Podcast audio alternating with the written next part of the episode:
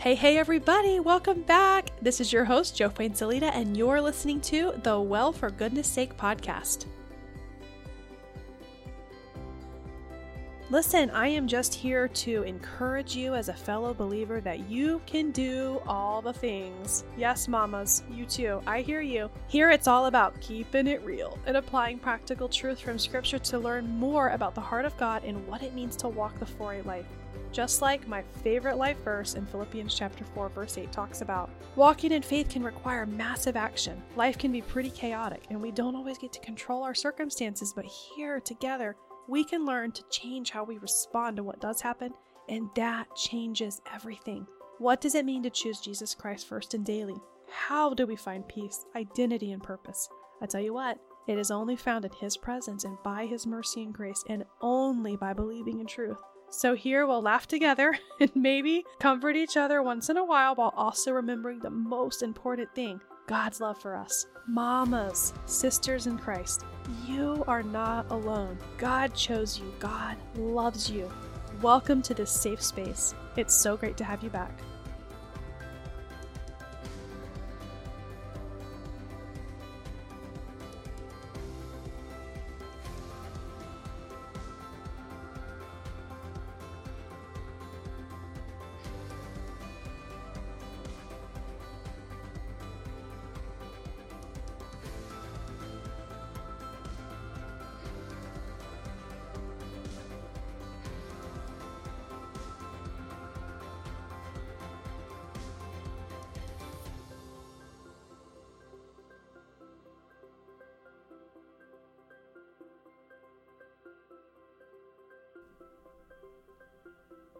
Welcome back to the Well for Goodness Sake podcast on walking and living the 4 8 life. It is great to have you back. I'm back a little bit early. It's Wednesday.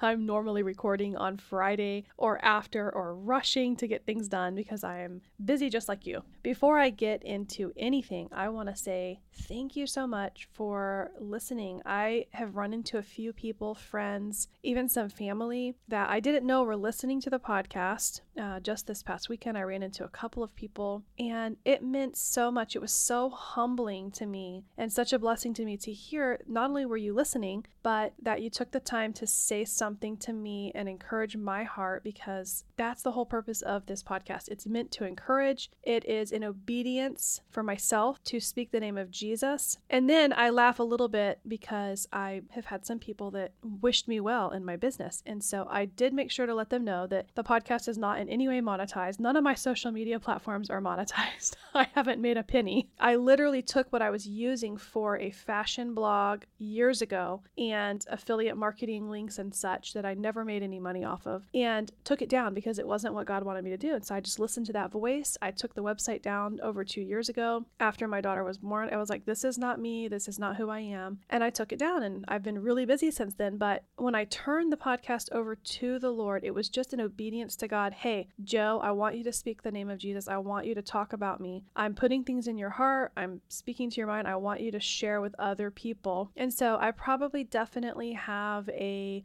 calling in my heart and a ministry for women, um, even more so than children, even though I love my kids and I love children so much, and I've worked in children's ministries before. Um, I'm definitely called to reach out to women and speak to women, other women, and other people who may be going through some of the same things and need encouragement. And um, you're not alone, right? As Christians, as believers, we all go through some crazy things, but you're not alone. Thank you for telling me that this is a blessing to you. Thank you for listening. I'm so grateful to the Lord that He's using it in your life. And for those of you that I had no clue that you were listening, there's probably more of you that I don't know are listening. I pray and ask the Lord for this to bless your heart and bless your life life as I continue to walk and try to listen to Him in obedience and follow what He's telling me to do. So I just wanted to thank you for that. So thank you so much. I love you guys. I really love the feedback. Thank you for listening. Thank you for the encouragement as I continue to obey the Holy Spirit. So welcome back. Um, update on the guest speaker. We're meeting this Friday. I can't wait to talk to her about her book. And then we will be setting up the podcast interview, the official podcast interview, and go forward from there. So in the next couple of weeks, I would say that you can be excited about about hearing the guest speaker on the podcast, and I will disclose more information following this Friday. The update that I have for you on the 66 days through the books of the Bible. It's called, the title will be 66 Days Through the Bible Books. The first episode will be listed under season two, episode one, and it's going to be on the book of Genesis, which is the first book of the Bible, the foundation and the setting for the rest of the Bible and all of the rest of the books. I'm pretty excited about this. It's going to be coming up this week or weekend. As soon as I record it, I'm pretty much finished with the study on Genesis. Many of you know that my dad pastored for 50 years, and I have to admit that I'm definitely no scholar. Um, Annie F. Downs always says, I'm no scholar, I'm just an Annie. And it makes me laugh because I'm in the same boat. I'm no scholar, but I'm just a regular Joe. So I cannot claim to know all of the things. I would not pretend to know all of the things, but I'm so grateful for resources that I can have access to. I recently borrowed some books from my dad's study, and growing up over the years, I remember him spending hours in that office or in that study, spending time memorizing scripture, studying the Bible, preparing sermons. So I love being able to go to him and run some things by him, but I am doing a lot of research, and I was able to borrow some things that are just keys and essential tools that I need to get through this. so I am very excited about that. But stay tuned. I'm hoping to have that out this weekend. I have another baby shower for our family member this weekend. We had one last weekend, so it's a little bit crazy, but I am very excited to share that with you and get that going. I'm so happy for those of you that have reached out and said, Hey, this is so cool. I want to do this with you, or I may jump on. Yes, definitely. Jump on, do it with me. I'm excited to have you on board. All right, so let's get back into our topic on the pursuit of peace. We have covered so many things. First and daily, worship to God, choosing joy and thankfulness, trusting God's purpose and plan, humility. Last week was on grace. Today we're going to talk about forgiveness. And all of this in pursuit of peace is really trying to understand what it's talking about in Psalms 95 and finding that secret to a soft heart. So I'm going to jump right out here and tell you my key verse, which is Luke 23, verse 34, where it says, Father, forgive them for they know not what they do. And many of you already know that that's Jesus when he's hanging on the cross, already tortured, crying out to a God to forgive us, humans, humankind, for what we have just done to him and what we're about to do, which is to finish that death on the cross. Father, forgive them, for they know not what they do. I have so many things to break down about this and how it relates to forgiveness. But first, I want to say that in pulling up the Greek word, looking for the Greek translation, um, aphiemi is the Greek word for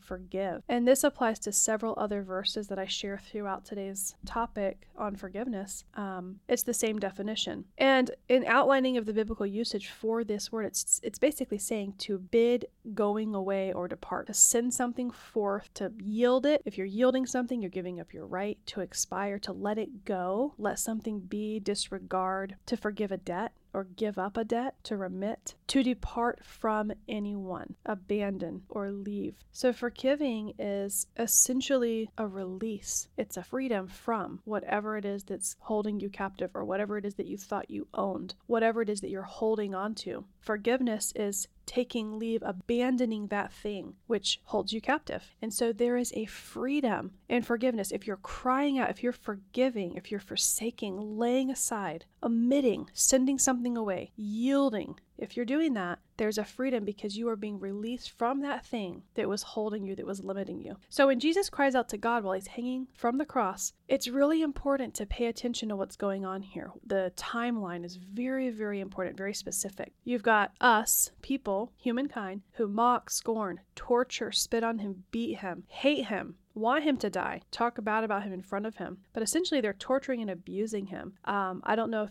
I don't want to get too descriptive because this is an encouragement podcast, but it's really important to understand that some of the studies on the cat of nine tails, which is one of the tools that was used to beat the Son of God, beat Jesus Christ before hanging on the cross, the cat of nine tails is such a tool that it would actually claw its little way into the skin. It would cling to the skin on the back. So if you've got these angry soldiers hitting Jesus Christ on the back with this cat of nine tails, it actually stuck into the flesh. And when it was pulled back away after that initial swing of the whip, when it was ripped back, it tore skin off of his back. So, again, I'm not a scholar, but based on what studies have shown and what that tool that was used to beat him, one of the tools, not even talking about when the soldier stabs him in the side with the spear to check and see if he was dead. There's just so much torture and abuse here um, on a human body. And so the cat o' nine tails essentially left him with bones hanging out. And um, you have to kind of pay attention to some of those details when you understand the suffering and what Jesus was going through on the cross, dying for us. So when he cries out in Luke 23, verse 34, Father, forgive them, for they know not what they do, he's actually doing something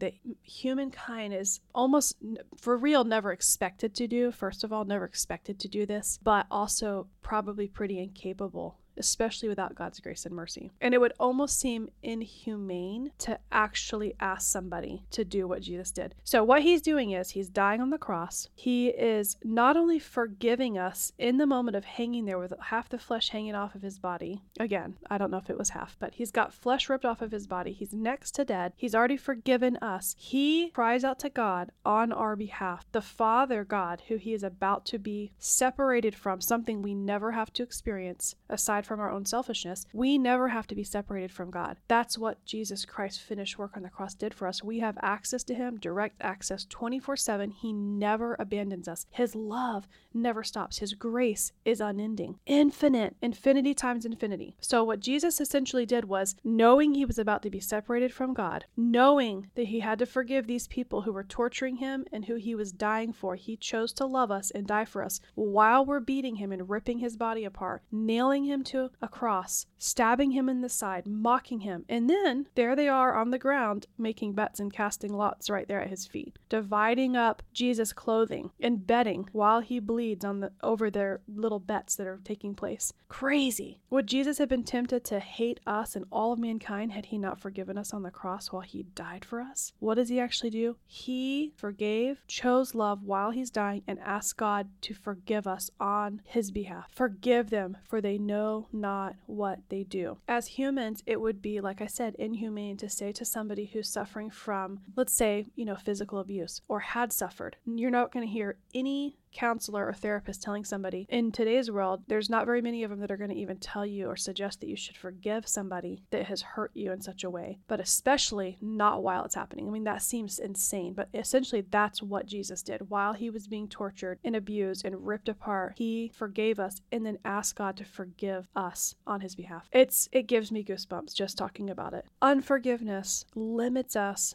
to that thing that hurt us. Not forgiving leads to anger and bitterness. Anger and bitterness leads us to becoming limited by the trauma and the scars from some of our worst experiences in life. And then we carry these burdens with us in unforgivable, large amounts of time days, weeks, months, years, sometimes forever. We carry it with us until we pass away. If Jesus Christ had chosen not to forgive us, humankind, he would not have said, Father, forgive them to God, and he would not have been able to fulfill God's purpose for him or plan for his life and all of mankind, since he would have been limited to his death on the cross, limited to his anger or limited to his unforgiveness, limited to his hurt and great offense at the punishment and the suffering that he bore before the cross. So everything would have stopped right there on the cross. It would not have been a finished work if Christ had not chosen forgiveness and then asked God to forgive us on his behalf. He would not have been capable of fulfilling God's design for his life and essentially our salvation, our route to freedom, our direct access to God. We're never going to have to experience what Jesus Christ experienced in being separated from God. I can't repeat it enough. We caused him to bear on our behalf because of our sin. He chose forgiveness, and this allowed him to rise from death three days later and enabled our salvation and the road to heaven. Praise the Lord for that. So, forgiveness yes, it takes time, but forgiveness is freedom. And until we choose forgiveness, it's biblical. We're limited to that which we have suffered. How can we take action against unforgiveness. The first thing in the Bible is to pray, and it's right there in that verse.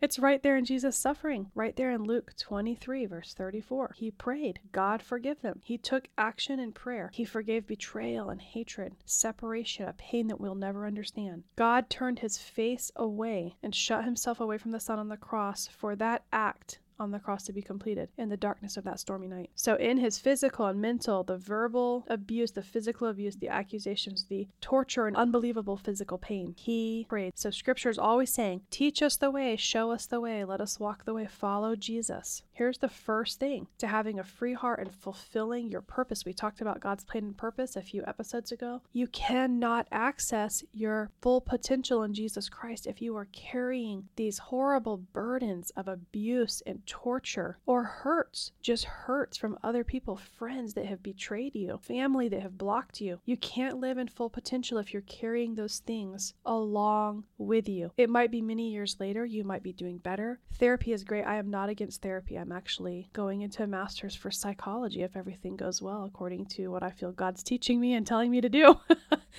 um, I've studied communications for the last couple years and neurosciences and child development in the brain, and I am in the middle of applying for grad school in psychology and clinical psychology, clinical counseling, understanding more about the brain and especially related to substance abuse and abuse and recovery and child development and family counseling. And so I'm excited to see what God will do there. So I am in no way speaking against counseling or therapy. However, if we have not gotten to a place of forgiveness, if we are trying to just let things go within and handle things ourselves and heal and recover on our own, we're not living the full potential and accepting the biggest gift of freedom while we're walking on this earth that Jesus Christ died for us to have access to. So I'm in no way saying that therapy or counseling is not great. I think those are wonderful things, and I'm probably going into that myself if God leads that way and continues to lead that way. But we cannot let go of things on our own. We can get better over time. We can feel like we're doing well. We can start to forget with time. Sometimes certain things fade depending on what they are, not everything, right? I can't pretend to experience something that someone else has suffered. I can only understand my own suffering and abuse and the things that I've gone through or hurts. And I know that with time, some of those things start to fade. Like over time, it feels like grief starts to fade a little bit, but it's really how we've learned to cope with it. And it's the same way with hurts and abuse. We can learn to cope differently, but real freedom from carrying those burdens with us for the rest of our life is in forgiveness. And that starts with following Jesus, praying.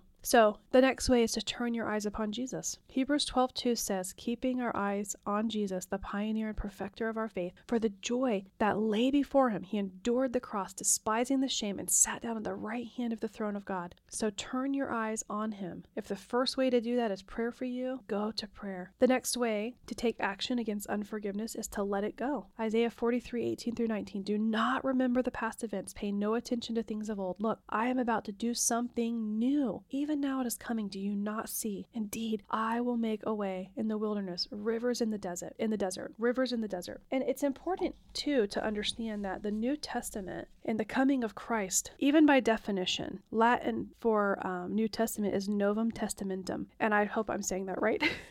but it literally means the new covenant. And so Jesus came to make all things new. And of course, we have a tendency to get hung up on the letter of the law and we, we get hung up on specifics like, well, they used to stone people. And when the woman did this sin and committed this crime, if we were still following the Bible today, then we would still be stoning people. We'd stone women for this and that. And it's important to remember the timelines and to really focus more on walking in the love of Jesus Christ in a relationship, a personal walk with God because he speaks to you through scripture. But also, we're not supposed to live by everything in the Old Testament. Jesus came to make all things new. All things new. All right, so let it go. Another step believe in the truth. Walk the 4 8. Believe in the truth that God is your rescuer from darkness. Colossians 1 13 through 14. He has rescued us from the domain of darkness and transferred us into the kingdom of his Son, of the Son that he loves. In him we have redemption, forgiveness of sins. Repent and give your heart to God. 2 Corinthians 7 9 through 11. I now rejoice not because you were grieved, but because your grief led to repentance. For you were grieved as God willed, so that you didn't experience any loss from us. For godly grief produces a repentance that leads to salvation without regret, but worldly grief produces death. For consider how much diligence this very thing, this grieving as God wills, has produced in you. What a desire to clear yourself, what indignation, what fear, what deep longing, what zeal, what justice. In every way you showed yourself to be pure in this matter. So repent Give your heart to God. Repent from holding back from Him, the one who designed and created you. Romans 2 4 Or do you despise the riches of His kindness, restraint, and patience, not recognizing that God's kindness is intended to lead you to repentance? So, again, I am not suggesting that anyone in abuse is responsible for their abuse. No, not responsible. Abusers and evildoers do need to have to suffer the law and go through legal steps, legal action. But our job in freedom with time, when the time is right, and beginning by forgiving evil that's done to us to be able to move past it, does not suggest that it's okay. It's accepting what God can do for us in our hearts, in healing, in the healing and recovery process or coping process. And then pray to forgive. Ask God to cleanse your heart, heal you of the pain and grief, make you whole. Colossians 3:13. Bearing one another and forgiving one another if anyone has a grievance against another, just as the Lord has forgiven you, so are you also to forgive. And this one, pray for the evildoers. This is what Jesus did on the cross. So again, we're not being asked, it's not being suggested in scripture that we do anything that Jesus has not done. And this takes time, maybe a long time, maybe never, to get to the point for some people who have suffered abuse or great trauma. But it is important to remember that this type of prayer is for you. It's not for the evildoer. It's for you, the one who has suffered. That's why we pray. Accept the process to recovery. Recovering and healing and coping takes time. Luke 6:28 says, "Bless those who curse you, pray for those who mistreat you." And again, this is not a call to turn the other cheek and receive abuse. This is no, get I'm saying get out of that situation as soon as you can. Never return to that. Evildoers evildoers should be tried and punished by the law. That's biblical. That's why there's a law. That comes out in the very first part of the Bible, right? There's a law in the very beginning. There's a whole patriarchal history and a law and why the law was introduced way back then before Jesus came. Jesus came, he changed everything, but we still have laws, and it's biblical to follow laws and fight for laws, and that's why we vote. So this is about your freedom, our freedom, your heart before a mighty God who loves you, who predestined you before the foundation of the entire world, beginning in Genesis chapter 1. this is where it starts talking about how you were predestined. So what are some of the lies that we believe? Here's one of the one one of the ones I've probably heard the most. If I forgive my abuser or evildoer, it's like I'm saying that what they did is okay. If that is your thought, then you don't understand what forgiveness is. And I am not making less or making light of what you've gone through. I am only encouraging you to take a look at what scripture says about forgiveness. Here are some others. If people have not gone through the same thing, they can't possibly understand my suffering. If someone is telling me that God can heal me and give me hope, they think I'm to blame. If someone thinks God's will is for me to want to forgive my abuser, then they don't care that I was hurt and they can't possibly understand what I've been through. Here are some truths forgiveness is not for the evildoers. We cannot pretend to know fully another person's hurt or the depth of their suffering, but we can still know the truth of God's love and God's promise to those who cling to Him. It's not hate or misunderstanding if we tell you about a real Jesus, right? If I tell you about a real Jesus that I know because I know him to be true and real, I might hate you if I remain silent and watch you burn for years in suffering without saying anything about the God who heals and gives freedom. I'm not judging you, I'm sharing how God healed my scars because I love you and I certainly do not deserve more grace and mercy and healing than anyone else, least of all those who have suffered so much that I know about. God is promising them anything except equal walks through consequences and nothing else before repentance, those evildoers. The promise in forgiveness is for those who are praying to forgive. Everyone is going to suffer consequences for wrongdoing. Everyone is going to stand before Almighty God. Forgiveness is our personal freedom. It's our ticket, the freedom of our hearts, so that we may walk freely in His grace and mercy, experience His love, and rest in His truth. So, not forgiving drags those who have hurt and abused us along with us for years, sometimes forever, until we deal with it. And it's also important to remember that the wrongdoers may never know whether we forgave them or not. They may not even think about us anymore, right? Or if we think about them anymore. Chances are they aren't thinking of us at all, especially if they're still evil. they're out there hurting other people. And this is where that prayer to pray for the wrongdoers comes into place. You're praying to forgive so that you can have freedom. And if you ever get to that point where you can pray for them, I have some people that have betrayed. It took a while, it took a couple years to get to the point of being able to fully let go and then turn around and pray for them because I'm aware of other people who are in their life And so my prayers are on the behalf of the people that are being affected by them now. And again, that's very hard if you're um, coming out of an abusive situation. So with time, with God's grace and mercy, we all need it. We all need it. Not forgiving causes you to carry that anger and hurt and bitterness, resentment, even nightmares, or evil along with you. And if you think you're helping or enabling or saving or saying it's okay what the evil doers did by forgiving them, then you're not understanding forgiveness. So it's important to remember that. Walking in love is another truth.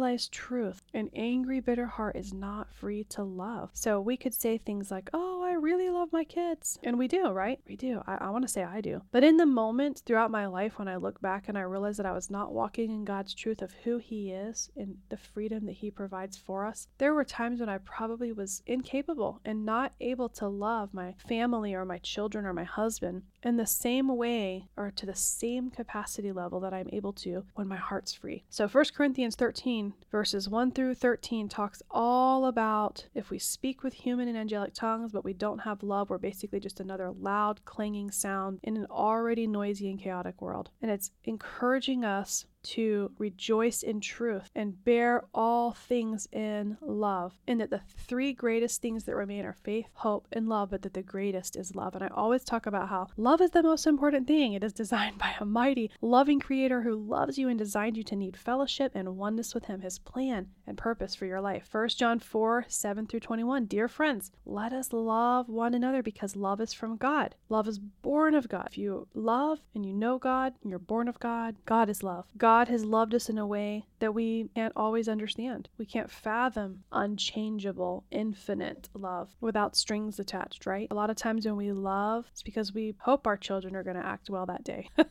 we hope that friend is going to return that embrace, return that affection. You cannot experience his love fully or walk and live a life of love or peace if you are limited by the burdens and scars that you continue to carry with you. Just like the cross that Jesus had to carry up the mountaintop to die on, lay down your burdens at his feet, surrender your will, accept his love, receive freedom from pain, hurt, abuse, grief, loss. You fill in the blank. What is your suffering? What is your burden? What is your cross to bear, friends? What do you need to give to Him and ask Him to take to give you forgiveness for, to choose that forgiveness, to receive freedom? What is your thing? The first thing that we learn in Genesis is that, you know, there's this creature who's basically the enemy of God, right? The snake. And we learn right there in the beginning, he taught us to hate and start to distrust God and God's truth by placing lies in our head.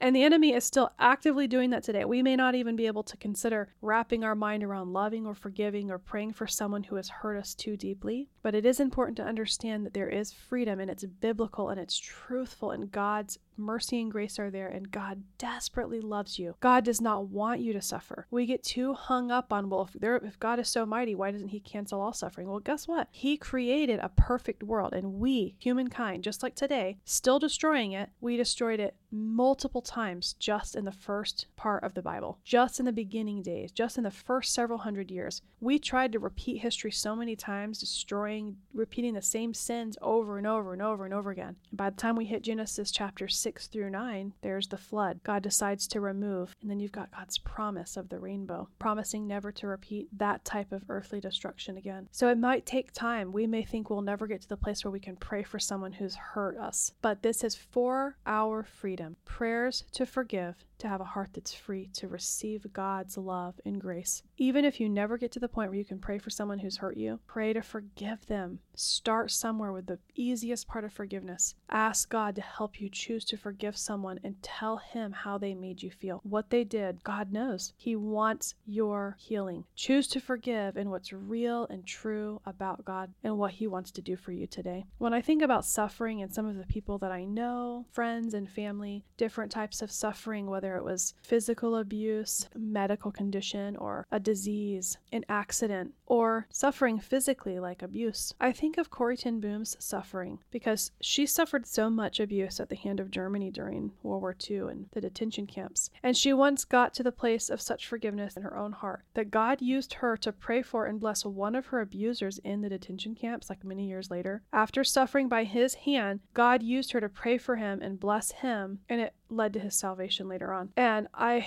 when I think about some of my own hurts or people that I know, we're so far from getting to that place where we could ever think, like maybe we want them to die because they're so awful. You know, when I think of the sexualization of children in the world, there, there's people that are so horrible that you just, you think that you might want them to be gone. They shouldn't be here. And I'm fully on board. I don't want to get too political here. I'm fully on board with protecting children, just to be perfectly clear there. Perfectly on board with supporting and protecting children and protect God's children, saving God's children. I'm all about that. It's there's so many things, but when I think of Corrie ten Boom's suffering and the place that she gets to, this is a separate topic, and just where her heart was at years later, God had brought her to such a place of healing and grace that she was able to pray for someone that had abused her, and it led to his salvation. And I think that that's just incredible. While we may not be able to consider that kind of forgiveness at that level, that's take especially if it's too close to when the offense has taken place. But when I think of her life and what God did through her and how God used her, this is ultimately what Christ, what Jesus did for us. He, in that moment when it was happening on the cross, in that moment of suffering, that's when He forgave us. In the moment of us hurting and torturing Him, that's when He forgave us, and that's when He prayed on our behalf. That's when Jesus Christ chose the truth of God over these autonomy and selfish choices that we make. So, again, I'm not suggesting that someone being abused is selfish to not pray. I'm suggesting that we all cry out to God. We all equally need Him, and God loves all of us equally the same. And Jesus Christ died, loved, forgave, and even prayed to forgive on our behalf. Some moral lives that we believe are that we don't deserve this, or I'm a good person. And again, a lot of therapists and counselors are amazing. Some of the wrong ones will maybe encourage you that you didn't do anything to deserve this. Everyone else is narcissistic, and you need to come into your own power and self awareness about how to recover and find peace and healing on your own. This is completely outside of God's design. Um, there are certain things that God designed in us, and then there's a lot of ways that we will always need Him as predestined before we were here. This type of choice making out of impulse or feeling pain, deciding that we do not, in fact, need a Savior, the opposite of how we were created. You're not alone, and God's grace is there, and His love for you is greater than anything that you've been through. So, in today's world, we're often making these chaotic choices choices in selfish need or desire out of impulse, not talking about abuse or abusers, right? Again, I'd never suggest any kind of participation in abuse or suffering or that that was your fault or that you're responsible for that. I'm just talking about general decisions from the day to day choice to not follow Christ and the choice to follow self or self exhort and draw attention to oneself. We have a tendency to live selfishly, and the, the choices that are being made a lot in the world around us right now are just selfish. And it shows our depravity and it really shows how much we need God. So, what else is true? God wants you to find healing. We've said that God wants your attention and focus so he can do more than you even know is possible. First Thessalonians 5 16 through 18 says, Rejoice always, pray constantly, give thanks in everything, for this is God's will for you in Christ Jesus. God wants you to find joy. He loves you. He wants your best. He doesn't want you to continue to suffer at the hands of your enemies. He knows what true freedom looks like for you. He knows you have to let go. Matthew 5 21 to 24 says, You have heard that it was said to our ancestors, Do not murder, and whoever murders will be subject to judgment, right? Evildoers are going to be subject to judgment, just like all of us that have sinned. But I tell you, everyone who is angry with his brother or sister will be subject to judgment. Whoever insults his brother or sister will be subject to the court. Whoever says, You fool, will be subject to hellfire. So, if you are offering your gift at the altar, and there you remember that your brother or sister has something against you, leave your gift there on the altar and go first and reconcile with your brother or sister, and then come back and offer your gift. So, God wants our freedom. If there's things that are not reconciled, what is your burden that you carry? What burden do you carry, sisters, brothers, mamas, friends, brothers? God doesn't want you to live limited by your abuse and pain or suffering or continue to carry that guilt and shame, those nightmares until the end of your days. That's why He sent Jesus Christ. That's why there's a finished work. Romans 5 5 This hope will not disappoint us because God's love has been poured out in our hearts through the Holy Spirit who was given to us. God created us and He did more than just speak us into existence. If you notice,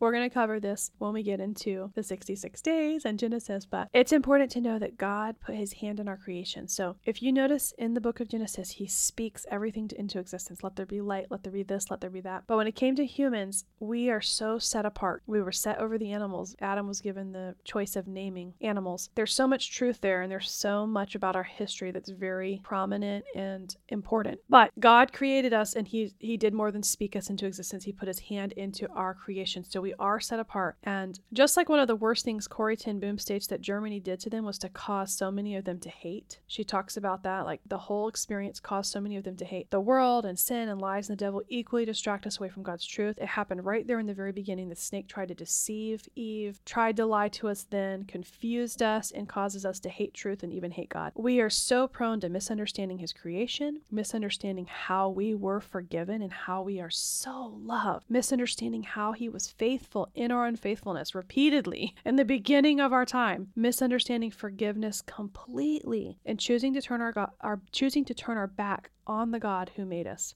going against his purpose and plan. So, finding healing takes a lot longer than we might want sometimes, but the Bible encourages us to persevere and that it's vital to the healing process. So, this is where we can't just expect a magic wand or that practicing this or that is going to remove. Perseverance is vital to the healing process. So, it may not happen quickly, right? Depending on what you're going through, depending on what your hurt is, it takes time. Hebrews 10 35 and 36. Here's the Christian Standard Bible. So, don't throw away your confidence, which has a great reward, for you need endurance, so that you, after you have done God's will, you may receive what was promised. Same verse in the King James, same two verses. Cast not away therefore your confidence, which hath great recompense of reward, for ye have a need of patience, that after ye have done the will of God, ye might receive the promise. And this word promise, um, I'm probably going to say it wrong, hupomone, the Greek word, this is basically encouraging you to be patient and steadfast, endurance and consistency a waiting period, enduring through something. But it also means hopeful. and that might be my favorite one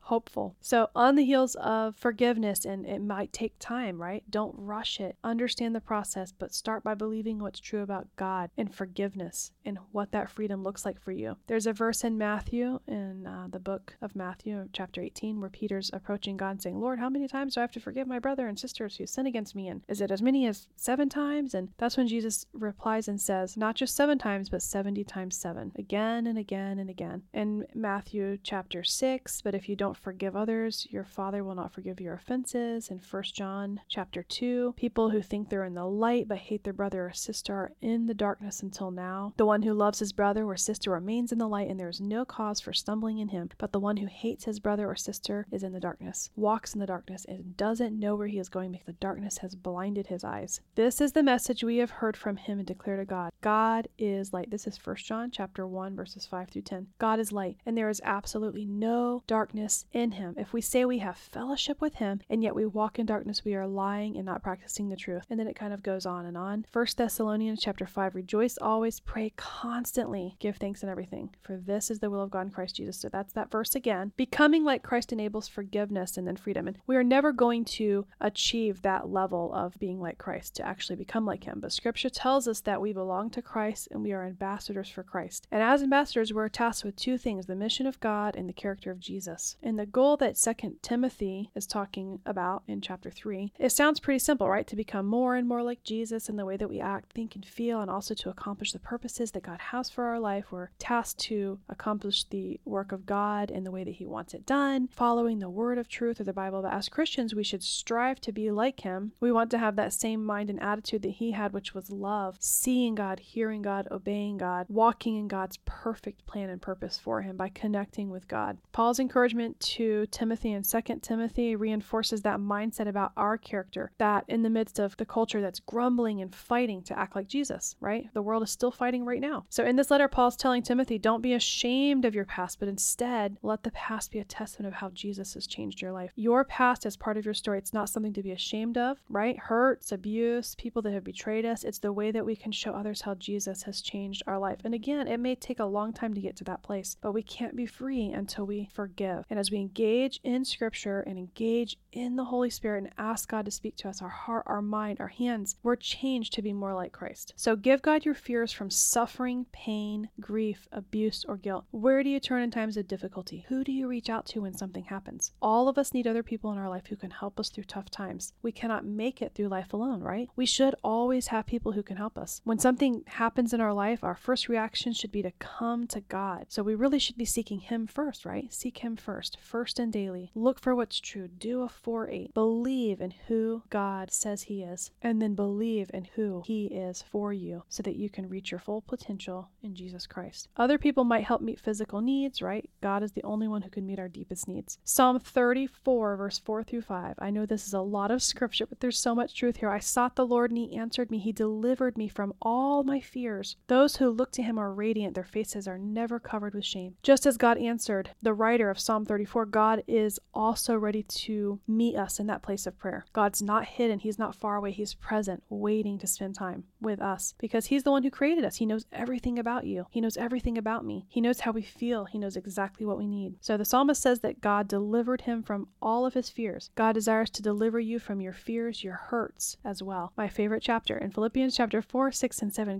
God's word says not to be anxious or fearful about anything, but rather go to God in prayer and He will give us peace. God is the source of all peace and security, but we need Him and we need to go to Him with our fears. You know, when I have a child that's scared at night, we'll go to God in prayer and we'll pray every truth we can think of until she can fall asleep. And I have taught her to review verses of scripture that she's memorized, whether it was a Awanas Club, so that she's just meditating on truth and circling over and over until she falls asleep and has peace. And it works. And I do that with her because it worked for me when I was little. And it worked for me as an adolescent and then a young adult. And now it still works. It's still true. God is unchanging. He's real yesterday, today, and tomorrow. Psalm 34 5 says that those who spend time with God will be free of shame. As we are freed from mistakes from our past and we'll begin to walk in newness of life, when we walk with God through life, we walk in the light that He provides rather than the darkness of the world around us. He will keep us from harm, from shame. God is waiting for you to spend time with you and give you His peace. Spend time today in prayer. Spend time today in prayer asking God to remove your fears and replace them with His strength. This is the section that we've reached titled Good Grief. Can anything good come from grief? From mourning a deep loss, from weeping a profoundly heavy heartache, from trying to recover or cope with the unimaginable. While grief is a necessary part of life, no one longs to grieve. But in the second beatitude, a series of promises Jesus made about God's kingdom, Jesus said this Matthew 5 4 Blessed are those who mourn, for they shall be comforted. No one can appreciate the more than someone who's lived in a desert. We can't value food more than anyone who's really been starving in a third world country. And no one can know God as their comforter like someone who desperately needs comfort. Unfortunately, we do live in a world with death, decay, and disappointment. It's just, it's part of life, it's part of the world. Sin brought all of that in Genesis. But even in our sorrow and suffering, God stands ready to comfort us in unique and meaningful ways that only He can. The Holy Spirit is often called the comforter, helper, counselor, advocate. But regardless of those names, it's always who He is. He's all, A L L, for everything that we need. In our grief, He's always a God who is our best interest in mind. So, how does He comfort us? He does this through His Spirit, through His Word, by working in and through His people. Do you see how He's pursuing you? Have you opened your heart to His comfort? Or are you carrying the burden of hurt, pain, grief, suffering, loss, abuse? Are you carrying it with you in your nightmares? Are you carrying it with you daily, trying to cope on your own? If you are a follower of Christ who is mourning today, remember Jesus Himself promised that He will be your comforter. God is always good, God is always faithful. He is right there, ready to help. I want you to remember three keys. There's three places we can turn inward, outward, or upward. Okay, listen to this. The enemy is going to continue to lie to you just like he did using that creature in the very beginning, the enemy of God. The enemy is going to continue to lie to you and tell you to look outward and seek the things of the world, to do everything in your power. He's going to do everything in his power to fight God and keep you from truth, relationship with Jesus Christ. Fighting him on the day in the garden using that manipulating conversation and the fragility of humankind into sin and disobedience. He knows we're weak and frail. He knew the woman was going to consider, hmm, maybe I am really like God. Maybe God doesn't want me to see how great I am. The enemy is still putting lies in her head. He's a roaring lion that wants to steal, kill, and destroy by using God's most wonderfully made creation, the ones he set apart, the ones not just spoken into existence, but made by his hand in his image. Humans, humankind, mankind. We also sometimes look outward when we're projecting blame onto someone else for everything or take zero responsibility for our actions or sins. So, outward, the devil is going to try to get you to look outward. The enemy wants you to look outward. And then the world is going to tell you to look inward, that you're enough all by yourself and you will continue to struggle, suffer, and grieve without real freedom or healing. Even if things start to look better with time or it starts to fade, inward is telling you that you are the God yourself, basically, and it's rejecting what Christ has done for you. We also look inward sometimes when we're blaming ourselves for what's happened to us or others. And finally, the Bible is going to teach you that the only way is upward. Turn your eyes upward, turn your face upward to Jesus. By His grace, we are healed. By His mercy and love and faithfulness, we are saved. By His hands, not just His voice, we were created. From the dust of the ground, and by His purpose and plan, we must walk into freedom from sin and death and the grave. Can I get an amen?